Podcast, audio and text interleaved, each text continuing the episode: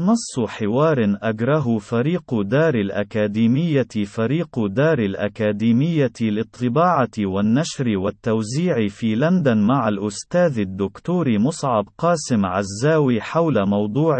إغراق الوضوح المفهومي في مستنقع المصطلحات الأسني. فريق دار الأكاديمية أشرت في إحدى مقالاتك عن التغييب المتعمد للوضوح المفهومي في مستنقع المصطلحات التقنية بمختلف تنويعاتها السياسية والعلمية. إلخ: هل يمكن أن توضح ماذا تعني فعليا بذلك؟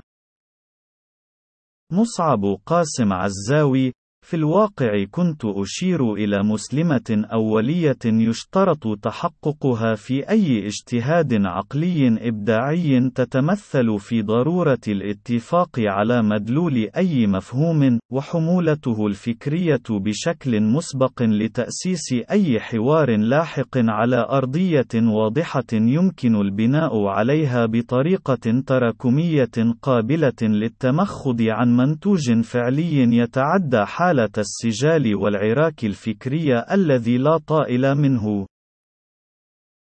والواقع المعاش على المستوى المعرفي الجمعي يشي بعدم تحقق ذلك المطلب في الغالبية الساحقة من حالات الإنتاج الفكري لعلة مضمرة قصدها تخليق وعي ضبابي مشوش لكل ما يمكن أن يقال بطريقة مسبطة يستطيع أي طفل في المراحل المتأخرة من المرحلة الابتدائية فهمها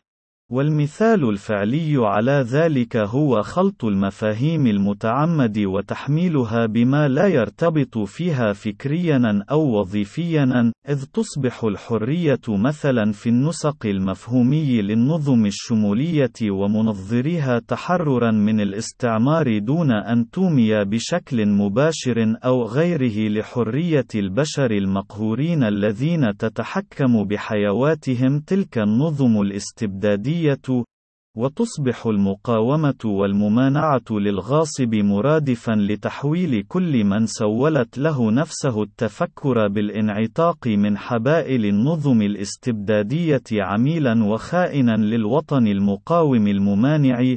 وهي نفس الحال التي تصبح فيه الاشتراكية ممثلة بابتلاع مقدرات الوطن في جيوب النهابين من الطغم الاستبدادية الحاكمة بكونها الطليعة الثورية وقائدة الدولة والمجتمع، واعتبار كل من تجرؤ عينه على مقاومة مخرزها مدانا بجرم مقاومة النظام الاشتراكي. إلخ وفي الحقل العلمي فإن جلبة خلط المفاهيم ليست بأفضل حال من ذلك القائم في حقل السياسة وإدارة المجتمع، إذ ترى من يوصفون بالخبراء في حقولهم مولعين باستخدام المصطلحات التقنية التي يراد منها فقط تعقيد كل ما هو بسيط وقابل للشرح بعبارات ميسرة، لكي يكون هناك مبرر لذلك الخبير بأن يتنطع ويعرف عن نفسه بكونه خبيرا يصول ويجول في الساحات الإعلامية الجوفاء التي لا بد من إملاء ساعات بثها برطانة ما حتى لو كانت دمدمة حصيلتها فعليا معدومة أو تكاد تكون كذلك.